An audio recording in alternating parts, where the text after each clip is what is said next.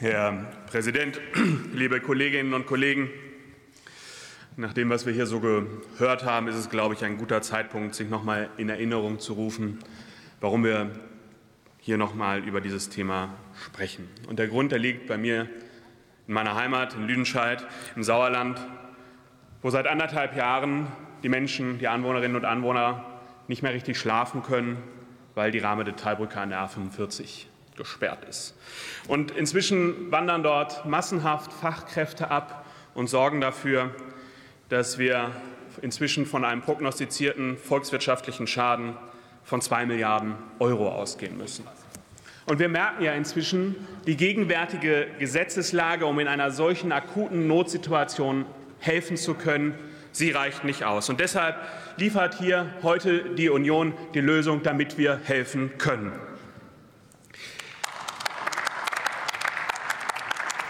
Und wir haben ja zur Lösung mehrfach gefragt, können wir denn nicht die Instrumente des von Ihnen entwickelten LNG-Beschleunigungsgesetzes nutzen? Sie haben uns keine Antwort gegeben. Sie haben gesagt, wir prüfen das.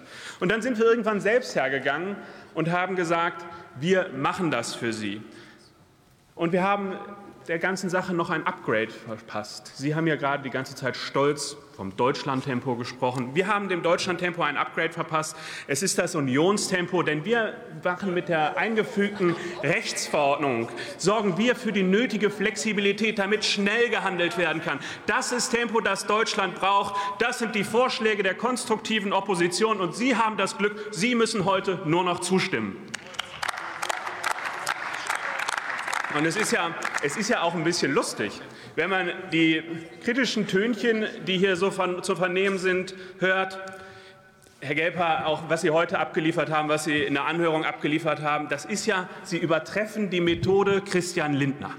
Sie kritisieren nicht nur einen Minister aus Ihrer eigenen, aus ihrer eigenen Koalition, Sie haben uns ja Umweltsauereien vorgeworfen. Das sind ja die Instrumente des von Ihnen entwickelten Ministers. Also muss Robert Habeck Umweltsauereien vernehmen.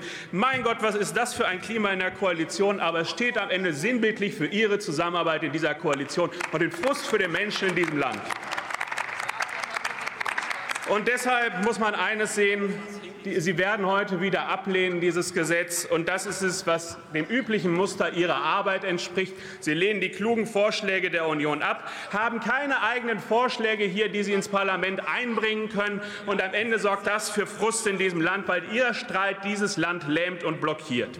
Und wir brauchen doch am Ende eines. Wir brauchen endlich eine Politik, die Stadt und Land gemeinsam denkt, die Mobilität und Stadt für Stadt und Land sorgt.